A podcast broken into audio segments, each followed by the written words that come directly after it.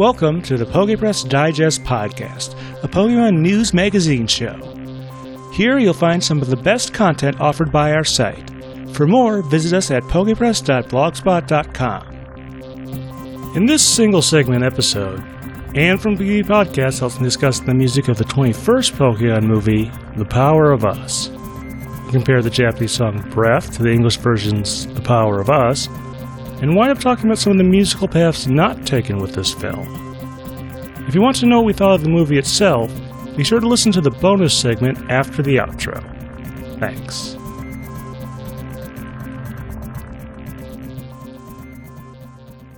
Hi, folks. Steven here. I'm on the phone with Anne from PB Podcast, and we're doing yet another discussion of music from a Pokemon movie. We've gone a little bit out of order again. We're going to be talking about The Power of Us, the 21st Pokemon movie that uh, came out technically last year. Uh, we're going to be talking about the end themes, the score, and probably a few other musical elements, and probably some of the movie itself as well. So, as you may know, the discussions here, we usually have the Japanese side versus the English side as far as the ending theme goes. Due to some uh, recent events in YouTube history and stuff like that, we're going to be using something of a euphemism for the Japanese uh, group. We're going to be referring to them as uh, PG for the most part. A little bit ironic there, I suppose. Not too worried about the channel or anything, but we're just going to be referring to it that way. Uh, but they did a song called Breath for the Japanese version. And then on the English side, we have, well, really three people. We've got uh, Haven Paschal, Charity Gooden, and Ben Dixon are all credited as performing The Power of Us, the ending theme song for the English version. Um, I have some interesting stuff on Charity just because I was fortunate enough to do an interview with her not too long ago. Um, but first, let's talk a little bit about the summary of this movie. It's kind of hard to summarize. It's uh, if you haven't seen it, it's it's set in this uh, Fulula City, I think is how it's pronounced, roughly speaking. And it's Fula, this, yeah. It's the city that has uh, a wind festival that's going on in tribute to Lugia. And uh, various things happen. There's also a, another Pokemon Zeraora hiding out in the outskirts of the town, and it's really about the a movie about the town and the people there and sort of its history. And we find out more things about each of the characters. There's a pretty good cast of characters. Ash and Pikachu are there.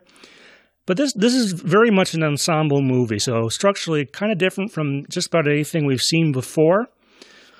As far as how we experience this, I think Anne, you and I both saw this uh, during the uh, limited digital engagement back in like late November, early December. Is that about right? Yeah, the limited run through theaters. Fandango events or whatever. Yeah, Fathom events actually. oh, Fathom events. I'm sorry. Yeah, they've been doing the last couple here. They did the I Choose You from uh, 2017, and they did some stuff beforehand. I think they did a re-show in some markets of the uh, the first Pokemon movie, Mewtwo Strikes Back, a ways ways ago, Yeah. and they did this one. So good to have a little bit of frame of reference. So I've only seen the English version, and have you seen the Japanese version at all? Or I have seen a lot of clips um, that have been released through various Japanese media outlets after the movie came out, but I've not been able to like see the whole movie yet. So I think it's gonna have to wait for I me to order order the DVD. So, but I've seen yeah a lot of the clips of high points of the movie that were airing on like TV Asahi and stuff like that. Yeah, as usual, especially in Japan, this movie got a lot of promotion, and I think for for Fathom Events was a pretty big deal for them too, in terms of the number of showings and also the number of locations. It's it's on the higher end of what they do. Yeah, it got into like not just Salt Lake City, but like a little town where I live. Like the theater had it there as well, and I was quite surprised that it was getting into all those little theaters. Yeah, we had a bunch of locations, about like twice as many as we did in the uh, previous movie here in the Madison area. They even got to like the uh, the movie theater by the outlet mall in between Madison and Milwaukee. So pretty big uptake on this. In any event, though, let's let's talk about what we know about kind of the artists. So, Anne, be very careful here. What can you tell me? I'm doing my best. we will try to hold ourselves to our own standards. But Anne, what can you tell me about uh, the history of the group we're calling PG for this one? Okay, PG. I've also given them all kinds of strange acronyms in my notes uh, to be safe. Let's see. Uh, they are from the Hiroshima Prefecture. Um, and if you've heard me talk about perfume on this show before, they are with the same agency, Amuse Incorporated. So they kind of come from that same area, that kind of the area where the atomic bomb fell on Japan, and it's kind of struggled to become, you know, a, a great place of industry again after that. So it's kind of significant that they are from that part of Japan. The band started out in high school. They were comprised of uh, a couple members at the time, four in particular Shindo Haruichi, Okano Akihito, Tama, and um, Haruichi's unnamed cousin. Um, they used to go by the name No Score because at the time none of them could read music. Presumably, they learned how to read music at one point because they changed their name. Um, the cousin went off to do other things a few classmates went in and out, and then they went forward as a trio with Haruichi, Akihito, and Tama until 2004 when Tama left the band. Um, and now Haruichi and Akihito continue on as a duo. Haruichi plays guitar, Akihito is the vocalist, and Tama played bass while he was with the band. I don't know what the random cousin did. To date, they have 11 albums. Um, many of their hit singles might be known by you guys uh, listening from United States and other countries, they've gotten to do a lot of stuff for anime like Bleach and uh, Detective Conan, a couple video games and stuff. Let's see, Pogo is a rock band, and they're it's definitely a rock sound that they have at their core, but they are very musically gifted and like to try new things. So you can often find them deviating slightly from the hard driven alternative rock style and kind of you know trying some latin music for a while or as you'll see from the discussion about breath maybe something a bit more jazzy. And I also find that, like, despite being able to do a real hard, serious rock song, they kind of follow the trend of a lot of Japanese music in which ultimately it is a lot more upbeat and positive. Haruichi, the guitarist, he is also a lyricist and composer, and he's written a lot of stuff for the band, as well as for other acts, uh, such as Kanjani 8 and Megumi Nakajima, who I think we talked about on the last episode, who is who's the voice of Meloetta. Uh, he also plays guitar for a group called um, Yota, the Yota or something. So I've I've not been able to find out a ton of information on that group, but that could be worth a listen to see what he does when he's not with PG. Um, and he also owns a massive amount of guitars, which for some reason people have aggressively documented. So if that is your nerd game, you can find out how many guitars he's owned and which live concerts he played them at and which records he recorded with them. So it was interesting for a minute, but that's not my rabbit hole. So um, there this group is still active today. And that is what I have to say about. Um, oh gosh. About PG. I figured someone might uh, might slip up there. Although oh, we're trying not to mention the uh, the band by name, uh, it does derive its name from uh, another group. I cannot recall the name off the top of my head, but they have an album by the same name, and this band, I guess they really liked that album, and they said, "Hey, that'd be a great name for our band." Hasn't worked out too well for us in this discussion. I, th- I think hopefully this well, is one of the googling Googling info on them, you have to be very specific in what you're looking for, let me tell you. yeah, I think we're going to. This is hopefully the only um, real minefield we have with uh, a band name on, on this uh, topic. but uh, getting back to, to the group, uh, do you have any idea? There are some hints there. You said it talks about Meloetta's Japanese singing voice and some other things like that. Uh, is that sound like that was pretty much how they got involved on this project for this movie? I imagine so. Like, as with many of the Japanese artists that we talk about, probably they were contracted out. But um, what makes uh, PG a little bit distinctive is, that they have a bit of a history with their tie-in songs. They're they're a very well-known band with their original music, but when they get tied into a project, they seem to go the extra mile to really blend with the the source material that they've been asked to work with. And um, you can see that in a lot of things like Detective Conan, where their their style will deviate from the core, um, so that they can better elevate the project they're working on. And I feel like compared to a lot of the other songs that I listen to from them, that really is showcased in Pokemon. They are a little bit not off brand. It's still very much them, but a little bit different. And it feels very Pokemon in, you know, the way that Pogo would sing a Pokemon song. So I think they were definitely chosen for a reason, and there's probably a reason why they were chosen now for, you know, these new crop of movies, these reboot series, rather than, you know, movie number X hundred. Okay, I, I, think that's a pretty good overview there. Uh, did they? I guess the one other question I got to ask: Did they write this song themselves, or was it uh, someone else gave it to them, or how, how did that one work out? Um, a bit of a blend. Let me pull that up real quick. Sorry, I. Okay, so yes, they composed and wrote it itself. The arrangement and some of the producing was helped by uh, another individual called Tasuku, who has done a lot of work with them before, but mainly the lyrics and composing has been done by um, the two of them, with Haruichi on um, lyrics primarily, and then Akihito on music and composition. Not a huge surprise there. Well, let's no. flip over back to the uh, to the English side then. So, The Power of Us, uh, kind of the usual person behind it. Ed Goldfarb did the writing on this one. Uh, the music was uh, performed, let's see, by Haven Paschal, who you remember did I Choose You and is best known for doing Serena's voice in the X and Y generation. Ben Dixon, who has been doing stuff basically since uh, uh Ed took over in the uh, the the X and Y arc in Gen Six. Charity is perhaps a little bit of an unknown to most of you out there, I assume. But I was very lucky, and I got a chance to interview her not too long after this movie came out. Uh, big thanks to her and to Ed for uh, working through that uh, so we could get this up. I, I, like doing that, and there'll be a link in the description to this interview. But anyway, let's see. She is originally from the uh, Washington D.C. area. She apparently grew up on the uh, the Maryland side of that. And uh, she um, performed at uh, various clubs growing up before she was actually uh, old enough to be a customer. She's done uh, singing in multiple languages. One of those is uh, Serbo Croatian. Wow. And let's see. Uh, she seems to have a lot of jazz as well as church choir experience. And through through her jazz work, she that's how eventually how she ran into Ed.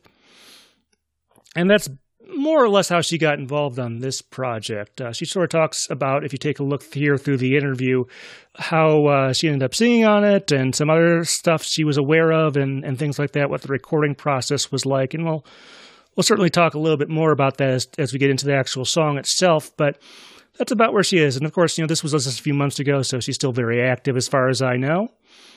And that's most of what I know about Charity and the production of this song. Obviously written for the movie. I'm not sure what else they might have considered. Uh, I guess, suppose, given the title of the movie, the one other possible choice they could have gone with would have been to um, rewrite the ending of the second movie, uh, English side, to uh, work with this one. But uh, uh, they did write an original song, and that's sort of how that came about. Mm-hmm. Well, let's uh, go back to the Japanese side. Let's talk about uh, the song that uh, PG uh, provided for this one, uh, "Breath." As far as the overall style, it's well, it's extremely positive sounding. I mean, the the person singing it sounds extremely uh, excited, if you ask me. one of the most positive, energetic songs out there. It, it kind of reminds me a little bit like in some ways, the singing reminds me of the Japanese ending to movie five, Pokemon Heroes. Uh, yeah. You're not alone, except uh, the tone of the song is actually much more obviously positive than You're Not Alone, which is sort of uh, chaotic. Mm. Is is that kind of the vibe you got, Anne? Yeah, no, Akihito always sounds like he's screaming whatever he is saying from the rooftops. Yeah. Uh, yeah, it's just a very positive story. And for a movie like with so many themes of wind running through it, I expected a song called Breath to have a very different, like a softer feel than it did. But once I kind of got over the surprise, like I find that I really kind of got into that groove of it a bit. It's very almost jazz like. Yeah, I can't say I disliked the instrumentation myself. It was uh, a lot of fun to listen to as as, as well there, and Actually, I should point out if you get the single for this uh, for this movie, it has a couple extra tracks on there. They have pretty good range in that band there. I, I have to say that. getting back to breath, um, lyrically, I looked up a translation as I usually do for these things. Uh, what's the song talking about? Okay, um, so it's kind of taking the theme of the title in Japan, which was Minna no Monogatari, everybody's story. Um, and Breath, kind of expands on that with the idea that no two people have the same voice or are on the same path in life. There are positives and negatives to whatever point you are in your journey. And it kind of, it, it works around this poetic idea that in a melody, you have notes, but you also have breaths and pauses marked in the music. And we are kind of conditioned to view that as a negative, like, you know, the part where you're not singing is not important. But the, the kind of, the point of the song is that you can't have a voice without breathing. You can't sing without taking a breath. You can't have a melody without, you know, holding a note and pausing.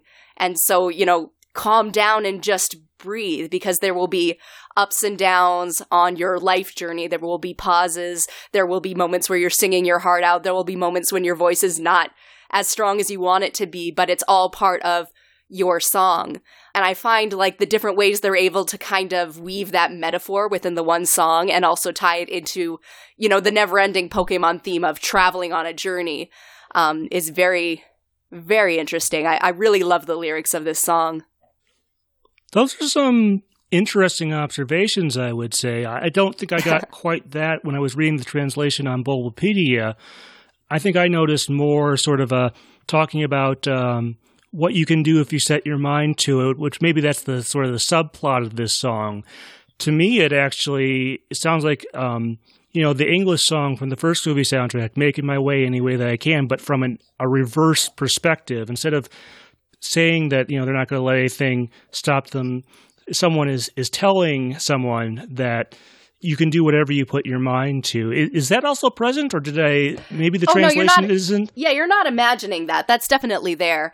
Kind of the idea is you can be positive and you can press forward through your dark times and kind of make your way any way that you can because it's not such a big deal. Like if you have a moment where you're a little bit lost on your journey because we all have that is kind of like I said that kind of how they weave that metaphor around the metaphor of traveling and making your way is just very poetic and beautiful. But like I really love there's a section there's a section here where they talk about like when you're young it's a it's an obstacle because you know you might get lost on the road. You don't know where you're going but the benefit of that is you have all the time in the world to you know travel that long road and make mistakes. And when you're older it's a different set of obstacles but you have the power of all the wisdom of experience and you can kind of take the shortcuts and you've figured out a few other things about the world so the new things are easier to navigate. Like the way they work that in with the struggles of a voice starting out and learning to sing um, yeah, like there's a lot of there's a lot of that drive forward of like I can do this. I can overcome my weaknesses, making my way any way that I can. And, you know, so many times I've played in someone else's game, but you know, now I'm going to believe in myself and move forward. There's a lot of that driving the song. But yeah, the the way it's expressed, I think is what makes it stand out. Well, I think there are some some good clues in there, but um uh, it sounds like this might apply to uh, at least one of the characters in there, if not several. Uh, what do you think about that? Definitely. It's definitely going with the idea of everybody's story. Like, you know, there's the older people, there's the younger people. Specifically, they talk about that. Um, there's the people who are traveling on the uh, journey, and there's the people who are staying still, the people that don't feel that they can speak out, the people that, like Satoshi, do. Yeah, it could definitely apply to very multiple people, like specifically in terms of uh, I forget his name, but the scientist who like can't talk in meetings, to the old lady who is like kind of at the end of her journey in a way, but is able to be of help to the younger people who need her guidance. Yeah. Yeah, I, I definitely agree with that. Obviously, uh, Risa, our main, uh, well, our main guest character, I feel like when watching this movie, that's that's sort of her position in that is also called out in that. But yeah, you're right. Mm-hmm. There are definitely threads with a lot of the folks in there. Making my way any way that I can has a longer history than you might be aware of. It doesn't go super far back, but the earliest version I found is by Wynonna Judd on the soundtrack to the 1996 Whoopi Goldberg business comedy The Associate. The song would then show up on a Marcia Hines album in 1999, which was soon followed by the Billie Piper version you're probably familiar with. Each of these features a different arrangement, but the more electronic instrumentation in Piper's rendition is probably what made it the choice for the Pokemon soundtrack. As for the lyrical content of the song, the theme of strength overcoming adversity results in an experience that I think would have fit in very well on To Be a Master. What's most interesting, however, is the way phrases that were originally intended as metaphors become literal when applied to Pokemon. The source material is a game in which you cross rivers and climb mountains. If you really want to stretch it, there's also reference to strength. Not bad for a song that was probably written before the games were even out in Japan. In any event, Feel free to check out those other versions. There's at least one more that I didn't mention. And let us know what you think. Thanks. Okay, well, if we go back over to the English side, The Power of Us definitely has, uh, if you were comparing tone between the two songs, The Power of Us definitely has not laid back, but more subdued uh, instrumentation and vocals and whatnot compared to Breath. It's not the uh, all out, uh, this is like the most awesome day ever. But uh, I get the feeling that lyrically it focuses more on uh, Risa's story, as it like mentions in the lyrics, it mentions stuff like running and, and, things like that. Did you notice that as well, Anne? Yeah, no, I really appreciated the the references specifically to running for for Risa and Eevee. It is definitely the she is the main one they're calling out, but she also gets kind of like the big moment in the movie, so I, I guess that's appropriate. Yeah, there are also some um, sort of. I had the benefit of I watched this today on the Pokemon TV app that they, as we're recording this, they just updated that recently, and sort of to promote that, they put the, the new movie, The Power of Us, on there as something you can watch. And uh, turn the subtitles on, which seem to be pretty accurate. But I noticed some of the the the backing vocals that, that aren't just you know repeats of what the the regular vocals are. And I assume these are ones that Charity might have might have been the one singing. I don't know if she did the harmony or, or, or what exactly. I have to to listen very closely or reread the uh, interview again. But um, it mentions actually a couple things. It mentions uh, cardinal directions, north and south, east and west, sea to sea, um, which I think sort of ties into the uh, the Japanese tale, the everyone mm. story. And uh, more broadly, the lyrics are about sort of you know having to work together to sometimes fulfill other folks' dreams in order to make sure you achieve your own. Uh, was that oh. also what you got out of there? I didn't, but that's so interesting. Yeah, with um, Risa and, and Riku, her little brother. Yeah. That's kind of an interesting uh, turn I didn't expect to take, but that fits really well. Yeah, I think uh, maybe I'm misremembering it a little bit. I listened like uh, three or four times to the song today. Uh, and of course, I, I, listened to it back at the um, original showing. So not as well ingrained as some of the other songs uh, out there that I've listened to since not as much time has passed. But I, I seem to remember that being a large part of the gist there. But yeah, do you think they should have maybe focused more on some of the other characters, maybe more explicitly on Callahan? You know, the guy who lies to his niece all the time. It seems like. Uh, I, I would, I would have liked just again with that idea of the power of us, everybody's story I would have liked a little bit more something to tie it all in. But uh, again, the song is called The Power of Us. So I think in spirit, it is tying everybody together. But yeah, if they could have found a way to weave in lyrically a few other little nods, that could be interesting. But I suppose so. I, uh, the other way you could write it is maybe about the the, the this is the story of uh, Fula City mm. and uh, the city as a whole and its history and uh, what in hindsight the characters realize are kind of a mistake it made uh, regarding you know Zeraora and some other stuff that they tried to sort of hide away from the general public and they kind of realized, you know, maybe that wasn't such a great idea. We could have dealt with this better and sooner. And maybe that's another different way you could write the song. I do want to mention one other possibility, of course. As we know, this, this movie, in addition to having Lugia, although not as much as some people would have liked, um, it does, in the English side, share its title with, uh, well, not share is, is not the right word. It has a very similar title to, of course, the second Pokemon movie, uh, The Power of One, and now it's The Power of Us. One other possibility way they could have gone with this is they could have done like a remake of that song, but changed the lyrics to fit this movie uh, specifically.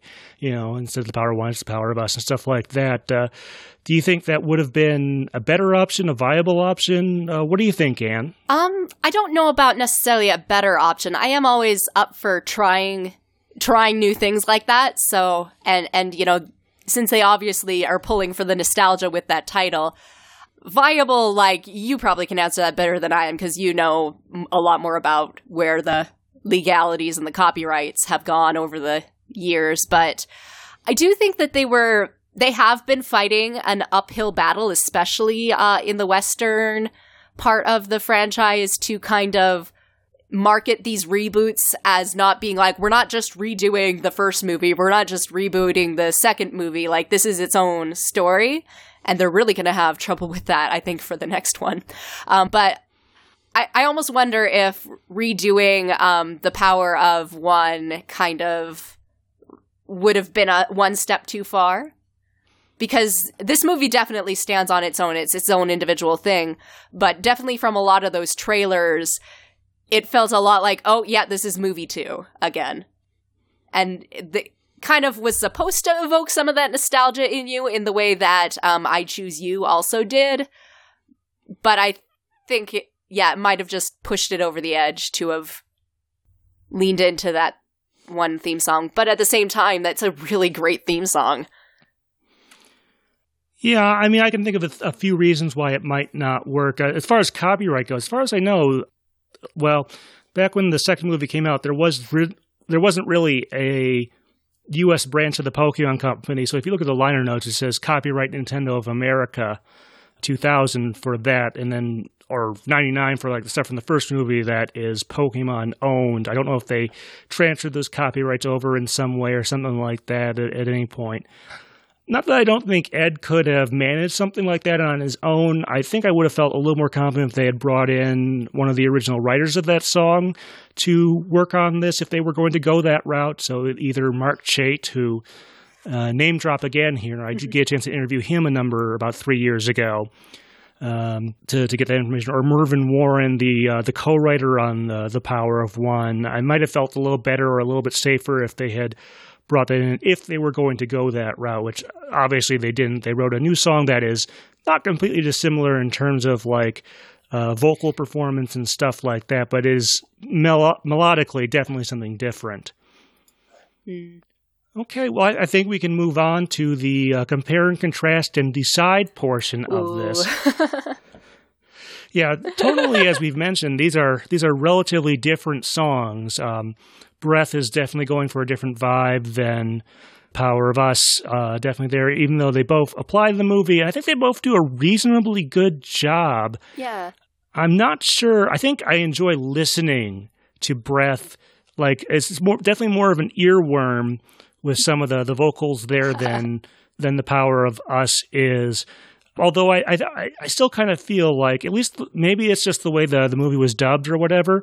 I think uh, Breath might have been a, might be a little too positive, a little too energetic. I, I know that sounds kind of might sound kind of silly. I mean the this isn't like you know movie eight, uh, Lucario and the Mystery of Mew, where the the ending of the sequence or the ending of the movie is actually kind of a downer um, because things overall end up okay, but one of our main characters is no longer with us, but yet they have that super positive song. This one obviously does have a, a, more positive where the you know the city is in a better place than it was before all of this. There don't seem to be too many lasting consequences of the problems they had and stuff like that. But all the same, I almost do kind of feel like the song is a, the breath is a little too positive. Hmm.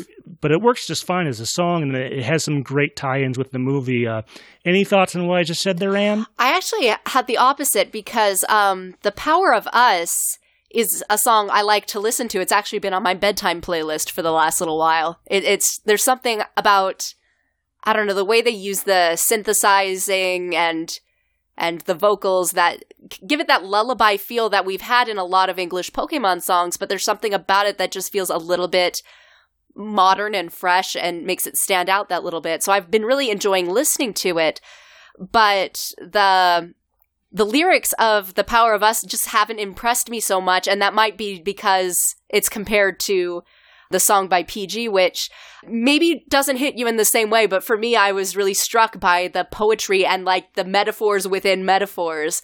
And I find the way that they're able to do their cover of various Pokemon ideals and and again just tying everything back into the idea of breath and the voice to be really quite special and so to me I think it it does what I wanted the movie ending theme song to do.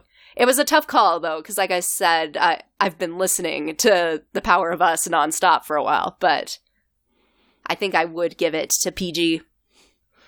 I thought for a second there you were going to say you were comparing The Power of Us to The Power of One, which. Oh. no, no. Sorry, I. To be fair, I don't. Although these are both good songs, The Power of One is a hard standard to live up to. It was good. Um, I, I could conceivably see us never reaching that pinnacle again. Uh, although I don't know, when are the next elections in Japan? Do you think mm. uh, the breath might make its way into a campaign message there? Please. Um, but um, this is a tough decision for me. I, I mean, lyrically, I I see how breath fits better. I think with the movie and maybe covers it more uh, to a greater extent than the power of us. Um, but I, like I said, I have the uh, limited Japanese skills, so I can't really appreciate it. I think I'm going to come up with this as being a near tie. Um, I think Breath is the more fun one to listen to, and The Power of Us has some some good things, some some neat instrumentation, and I think is a bit more in terms of performance quality, a little bit closer to what I would expect it it's it really depends. I'm thinking maybe Breath edges out the power of us, but I'm glad we have both of these songs, and Indeed, that's yeah. really the best place we can end up in. I always um, yeah find it super interesting because like when we have these discussions because on the one hand we've both stated several times that the lyrics is often what kind of edges a song over for us in whether or not it fits the movie rather than whether or not it's just a good song because many of these are you know great songs on their own but uh, yeah, it always just interests me just how other people who are not me perceive the lyrics. Again, just because we, I know that we are both coming at this from two very different perspectives. So it's, yeah, it, it's always kind of interesting to see how it hits somebody else. I'm thinking of maybe like the ideal thing would be like an acoustic version of Breath. Yeah. Um, but that might actually be too subdued as well. so I'm not sure where the where it all works out to. But I think I will give Breath, uh, uh, the nod here is as maybe the better song, but not by a ton. And, and like I said, neither of these is bad. I'm glad I've heard and listened to both of them, and very glad I got a chance to interview one of the the performers there. So that's always a, a great thing that I love doing. And, and I got a new song for my bedtime playlist, so it all works out really good. Yeah, I think we're I think we're both winners here. All right. Well, there are some other musical aspects we need to talk about. Uh, let, let's talk about the score. Mm. So here's the part where the score isn't bad. Now, you may remember that for the X and Y movies, as well as I Choose You, uh, there was a little bit of the Japanese score would make it into the English version usually, like Welcome to the World of Pokemon and things like that.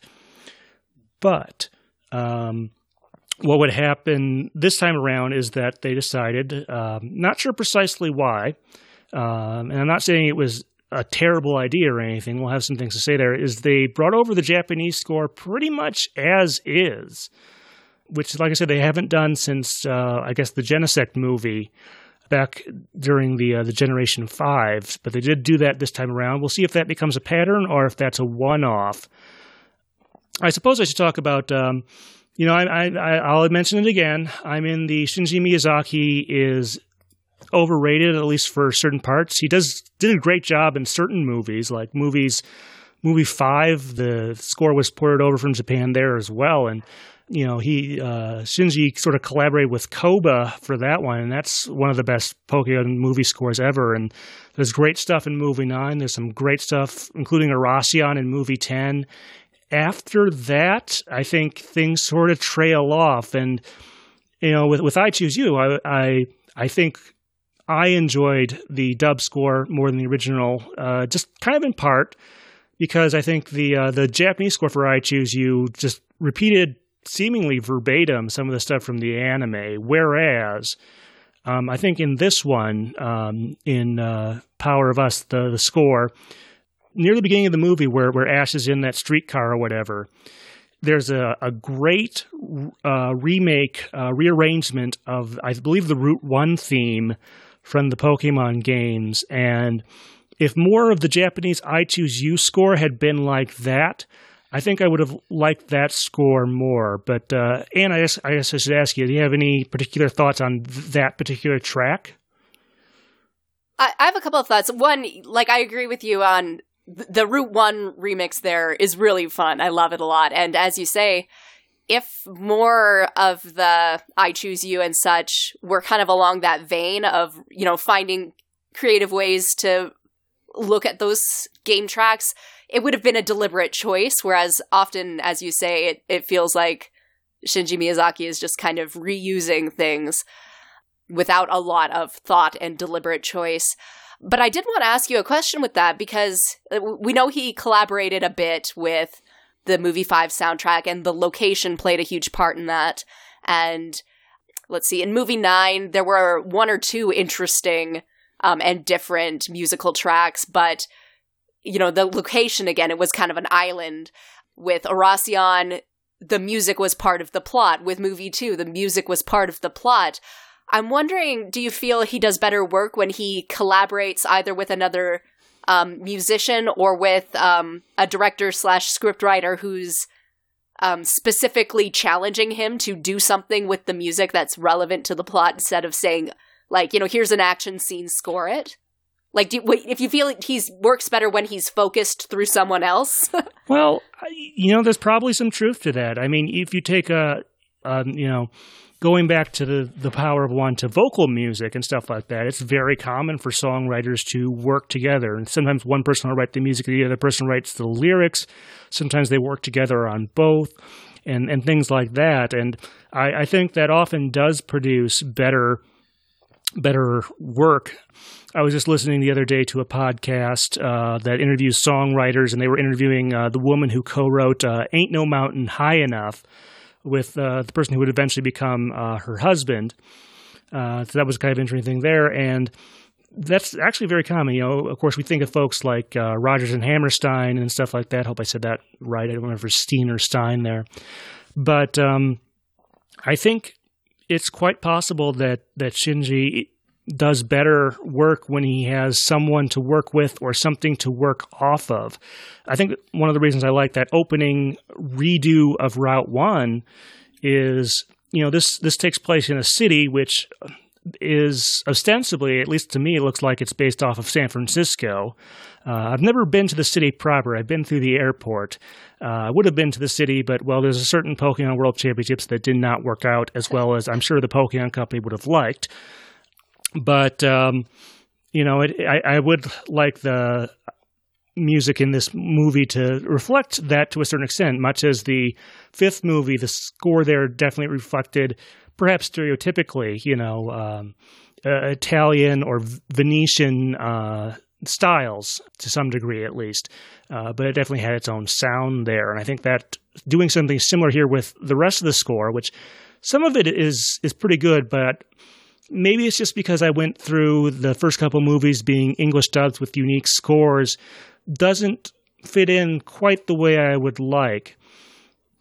Andy, you see what I'm getting at there? I, I do. I very much do. And it, yeah, it's it's one of those things that's just hard to kind of quantify because I have loved a lot of things that he has done, but I also feel he has not done a lot of things that I have loved recently.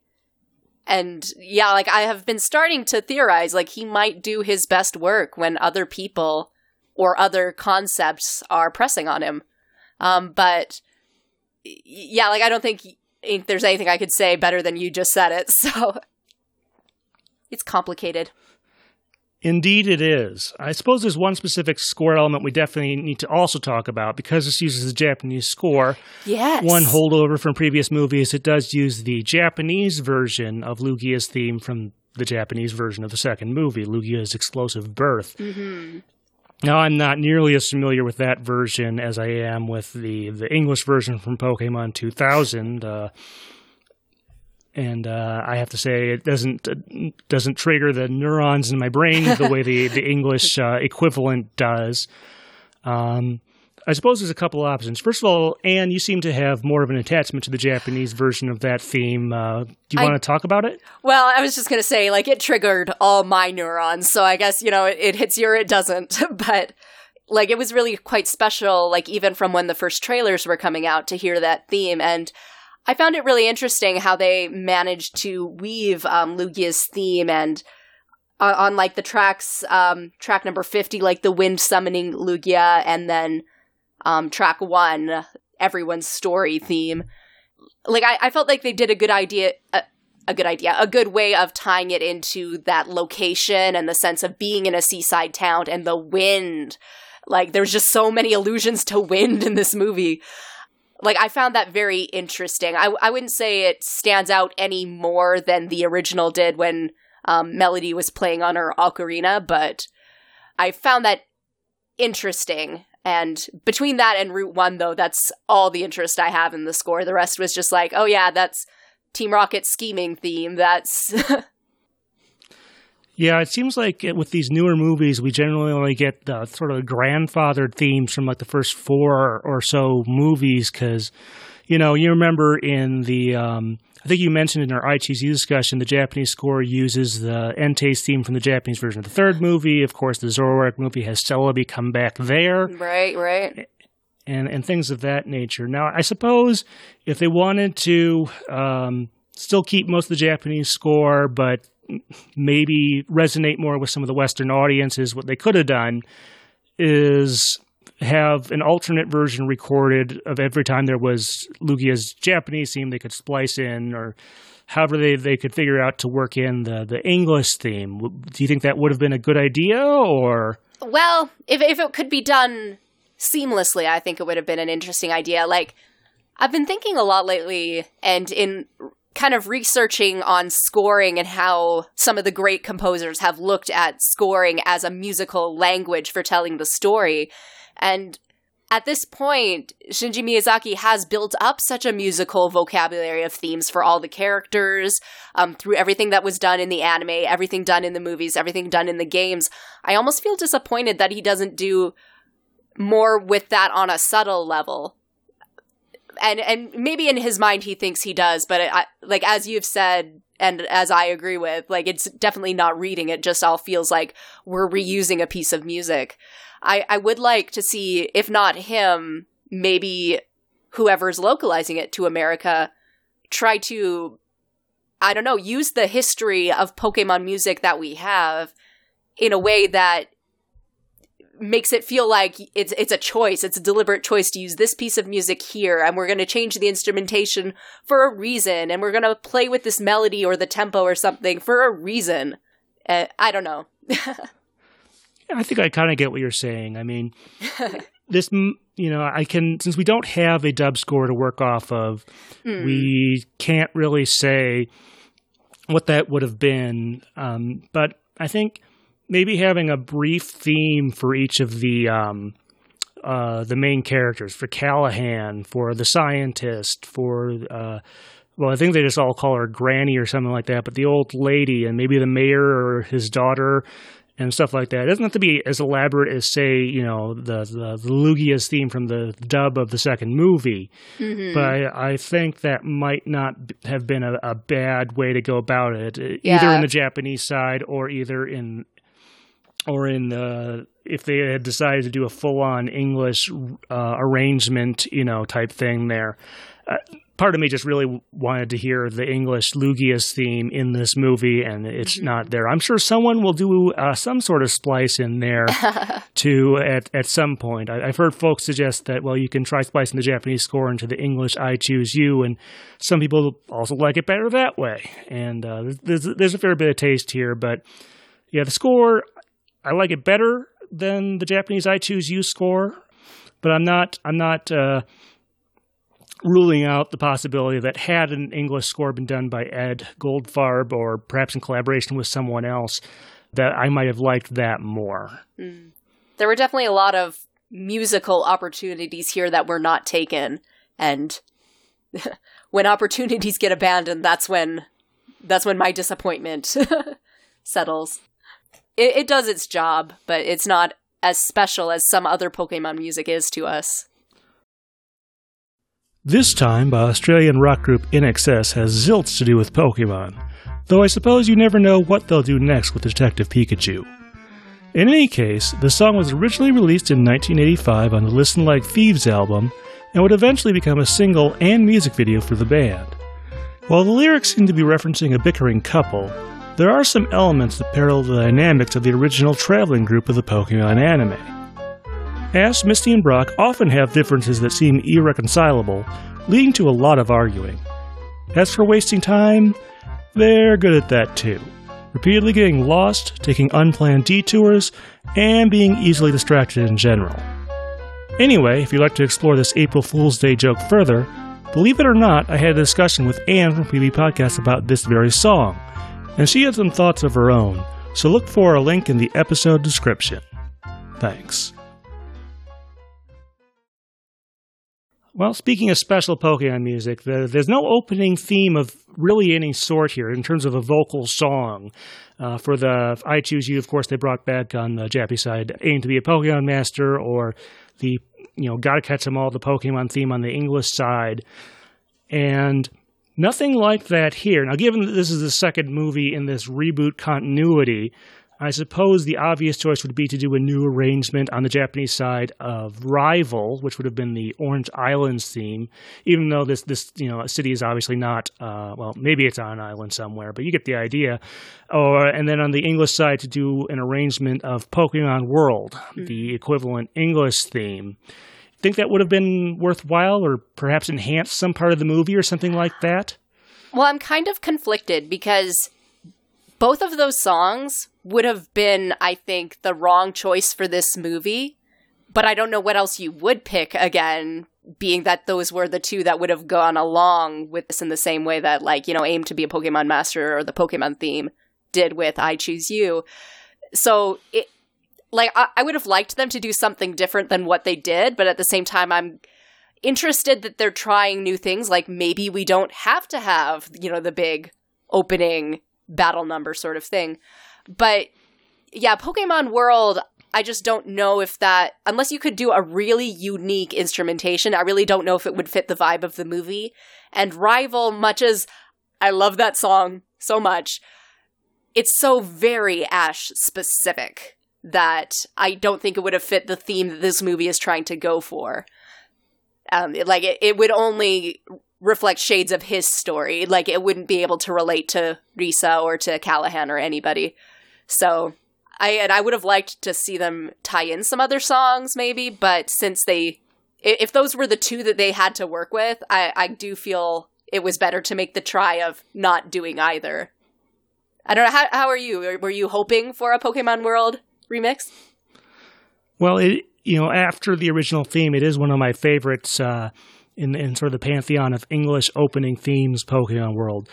I did actually have a few ideas that might work, but they're different depending on which side. So for Rival, I'll admit I don't have a full understanding of the, the meaning of the Japanese lyrics in there. But maybe putting that in sort of the, the competition where they're running around the town trying to uh, catch Pokemon for that contest type thing, uh, at least with the title, it makes some sense there to me. And maybe with Pokemon World, maybe what they could have done is similar to I Choose You. After the, the main song, they do a piano arrangement of uh, the Pokemon theme. And maybe they could have done something similar for Pokemon World here. So not sure if that how that one might work out there, but those were kind of the ideas I had. Uh, what do you think of those, Anne? Um, well, again, like Pokemon World, there are elements of Rival I think that could work for that scene really well, and and like and still fit the movie. So again, a very deliberately crafted remix of that, I think, could yield something fantastic. But I don't know. I'm not sold on it yet. You'd have to pitch me your demo for me to fully be on board. But you you do seem to have a vision, so it it, it could work. Maybe I just really enjoy having new uh, renditions of existing themes. I think that's something I'm inclined towards uh, enjoying. That is fair. I mean, I, I obviously, whatever this uh, this next Mewtwo movie is this fall, the CGI movie, it looks like. I'm not expecting them to use Pokemon Johto there. I can tell you that much. yeah. That that would be a very odd choice unless they relocate the setting of the movie, I suppose.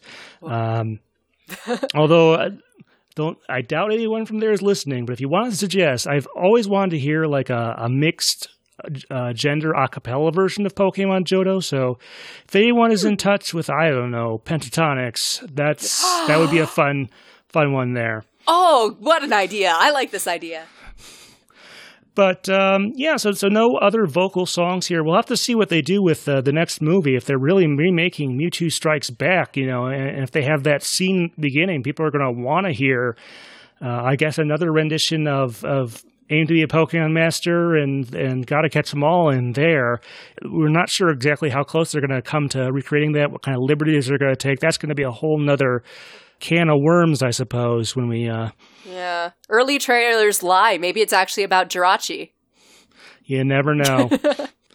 well, we'll know more in a few months as far as that one. And, and by the way, uh, if you're curious, we also intend to do an episode discussing the music of the Detective Pikachu movie. Uh, there'll be plenty of podcasts uh, talking about the movie, I'm sure, but uh, we intend to do a discussion of whatever music they end up uh, putting in there. It may be structured very differently, but we want to do that as well.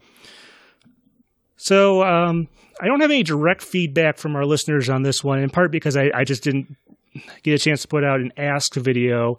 However, when the movie originally came out uh, in English at the end of November, I did make a point to grab some uh, Twitter posts from various folks about the music.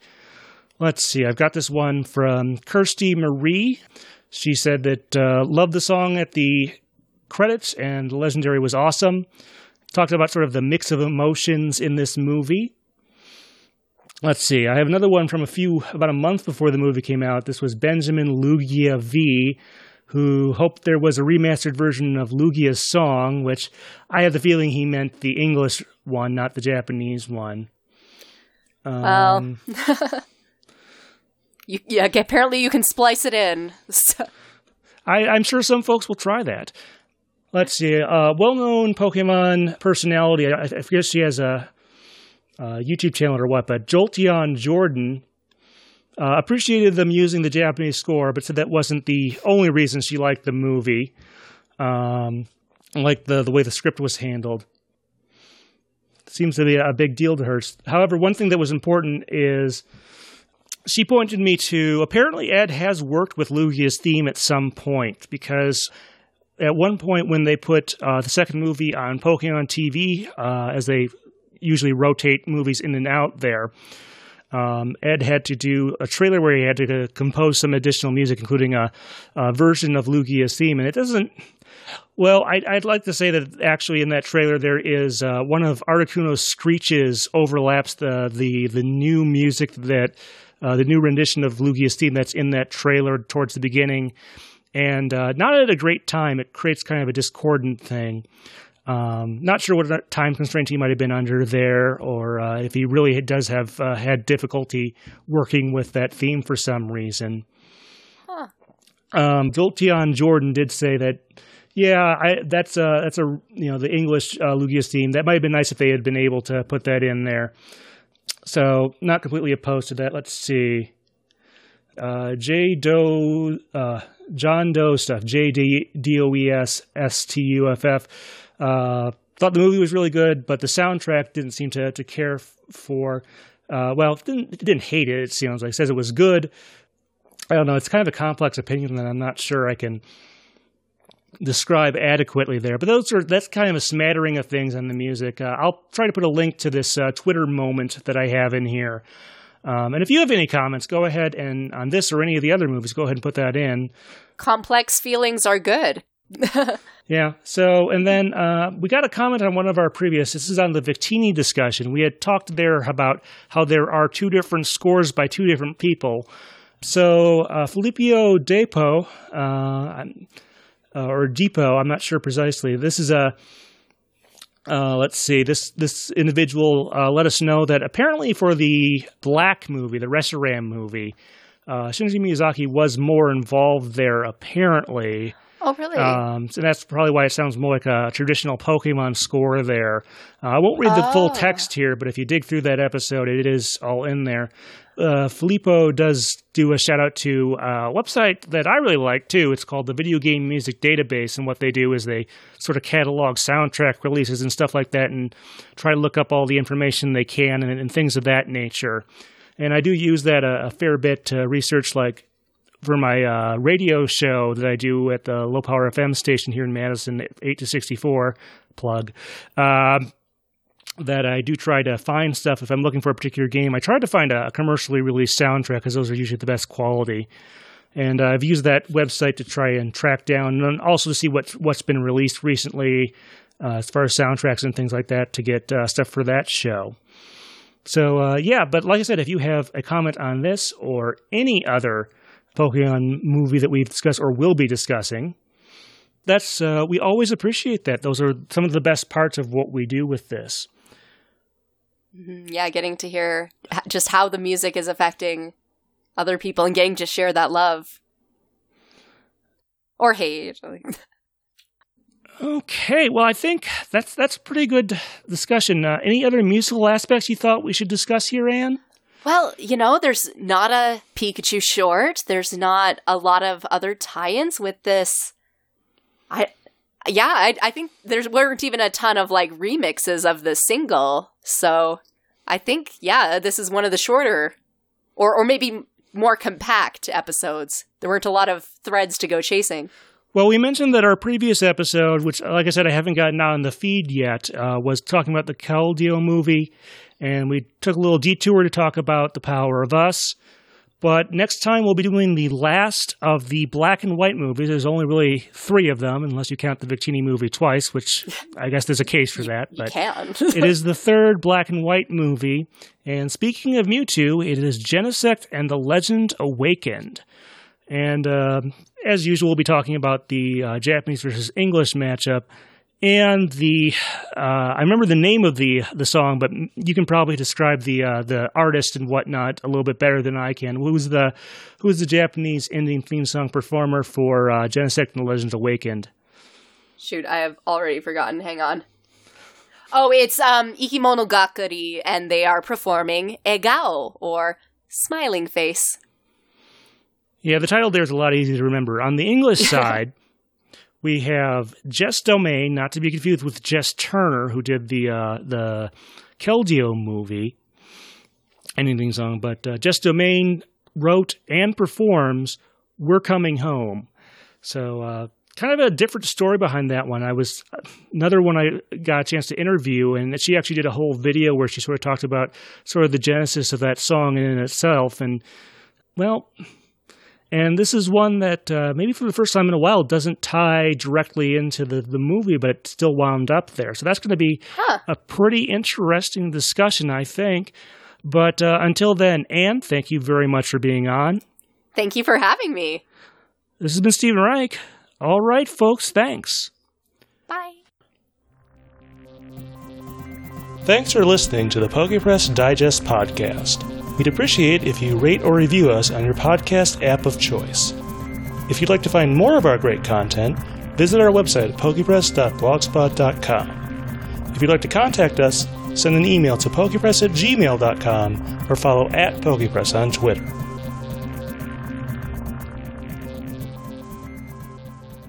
One thing we like to do with these movies is talk a little bit about the movie itself and what our impressions are. I, I think there are some folks who are in, kind of indifferent to this movie, and some folks who Well, I, I, always remember the the right after it came out, I listened to the the Pokemon podcast. You know, the the folks. Well, it's based out of Milwaukee with Steve Black Jr. and whatnot, and they were they didn't think it was awful. Like uh, their least favorite movie up to this point, or at least Steve's uh, least favorite movie was the Magearna movie, which I kind of agree is kind of the nadir. Uh, maybe not the absolute nadir, but definitely one of the, the worst Pokemon movies. Not that I hate it or regret watching it, but don't feel a great need to see that one too often again. This one, on the other hand, a lot of positive feedback on that. Overall, I do think this is one of the better ones. I think uh, the movie, its uh, its English namesake, The Power of One, is still probably my favorite.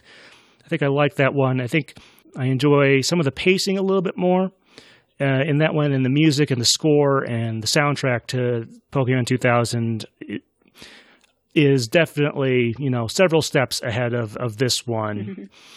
but um, as far as the movie itself, uh, I like the characters. I think they could have trimmed down those a little bit. Like I think they could have made the uh, the poachers or whatever a little less of a factor, and like maybe not introduced them at all until that one scene, or even written them out entirely. But overall, I think the the movie is a lot of fun. Uh, I think the best parts are you know definitely towards the beginning and towards the end. Uh, and do you want to summarize your thoughts on it? well, I, I, definitely do think I'm looking at it through rose colored glasses. Um, I'm not going to get into it here, but like I've been dealing with some things lately. And when that movie came out, it was like the one bright spot of my life. So in my mind, it can do no wrong. Like I felt happy for a second.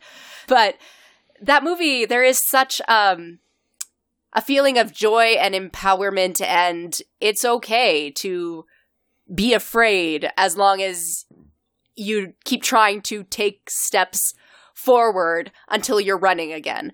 So I, I felt I don't know, I left the theater feeling very positive and like it was all going to be okay in the future.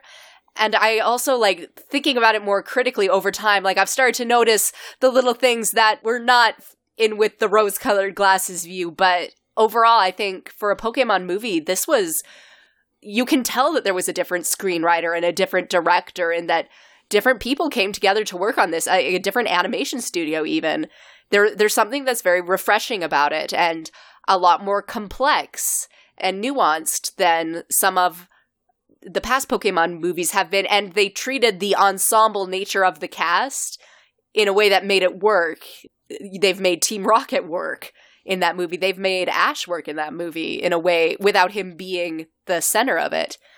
So I was very impressed by the direction this movie has taken. I do think that there are folks who are maybe overcritical of movies these days. Like they go in with a certain opinion and they try to find little things that are wrong here or there.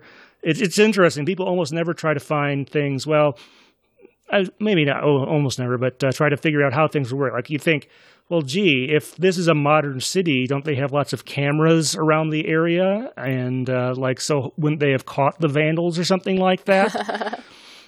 But uh, then again, if we find out later that uh, Margo, the mayor's daughter, maybe she has some sort of information, or she knows where some of the blind spots are in some of the, the the, spaces down there because she's the mayor's daughter and overheard, or knows someone at like the police department or something, you know, their kid or something like that. I'll buy it. So I'm willing to overlook a few of those things. The, the movie does not have to l- explain every little thing that mm. is going right. on in there. You can have a little bit of an imagination with these things, especially like this, but definitely one of the better movies. And I'm not sure if I like I said, it's not my favorite because I think that's going to be 2000 for a very long time, if not forever.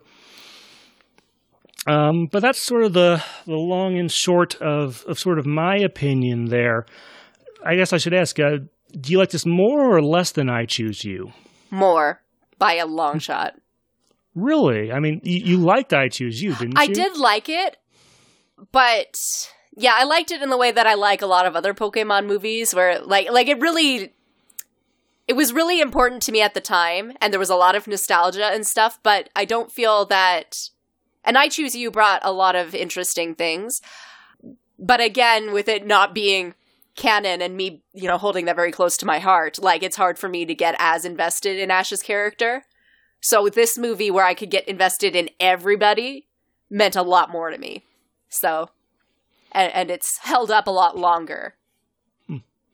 It's hard to explain, but yeah, no, I I like this movie quite a bit more, but that's more personal taste maybe than than its actual quality. Although I do think it is better made. I suppose. I mean, I I I think I might like this movie more than I Choose You. It's a little hard. I mean, the ways in which they are like they're not as directly comparable as maybe some other things are. So mm-hmm. they do mm-hmm. things somewhat differently in terms of, you know, this one is all set around one particular city versus I Choose You, which is a big long journey. Um, yeah. I would be very interested in, in continuing this reboot series if they continue to go somewhere radically different with each movie. Like, in the way that I Choose You was similar themes, but a different take on it. And then this movie was some things that they've never been able to pull off before. Now they've, they've done really well. I would love it if, you know, the third movie in this little series, like, also just decided to swing big for a different concept enti- entirely. Like, and if every time we got something different that you couldn't compare really, but you got to have a new experience every time. Yeah, I suppose so. Like I said, we don't know a ton about this fall's movie, whether it's a separate chronology, if they're just moving when the you know that comes into later, I guess, in Ash's career, if that's the same yeah. thing. I do wonder if doing the CGI thing, if maybe part of that is, say, if Detective Pikachu does really well, if maybe they are hoping to get like a full theatrical release rather than just a digital event or something like that, and they think that's easier to do with a CGI movie than with a um, a hand drawn animation. Yeah, who knows? like def- definitely overseas, I think they would have more success, but at the same time, in Japan itself, where they primary primarily focus on that audience for their anime movies. Like anime is such a, a big medium over there already, so I don't know. Yeah, like I don't know if it would matter inside Japan. Like the anime hand drawn style might do better actually, but yeah, overseas, I don't know. we'll have to see how this goes. I suppose since we're streaming this live, I guess we should I should ask. Uh, so you mentioned that uh, Risa has a little brother who is in the hospital with, I guess, a broken leg or something like that for the course of the movie. And uh, spoiler alert, I, I, would hope you've seen the movie by, before you actually watched our, our discussion here. Uh, we find out at the very end in a post credit sequence that he's uh, actually the guy we've been seeing running like the the well there's no youtube in the pokemon universe but you the get the idea he's yeah. a, a, a vlogger and uh, he's been reporting from his hospital bed, um, which isn't such a terrible thing until you realize that apparently he's put some sort of back door onto uh, Risa's cell phone, her smartphone, so that he can grab pictures from there and track where she is. Um, not the worst or most uh, scary use of a backdoor on a cell phone, but and do you have any thoughts on that one? I feel like this is something Max might have done if given the opportunity. but yeah, like I don't know what to make of it. Like little brothers, man, what are you gonna do? he's he's got some skills, and maybe he should have told her about those skills before doing that to her. But who knows what she might have gotten up to?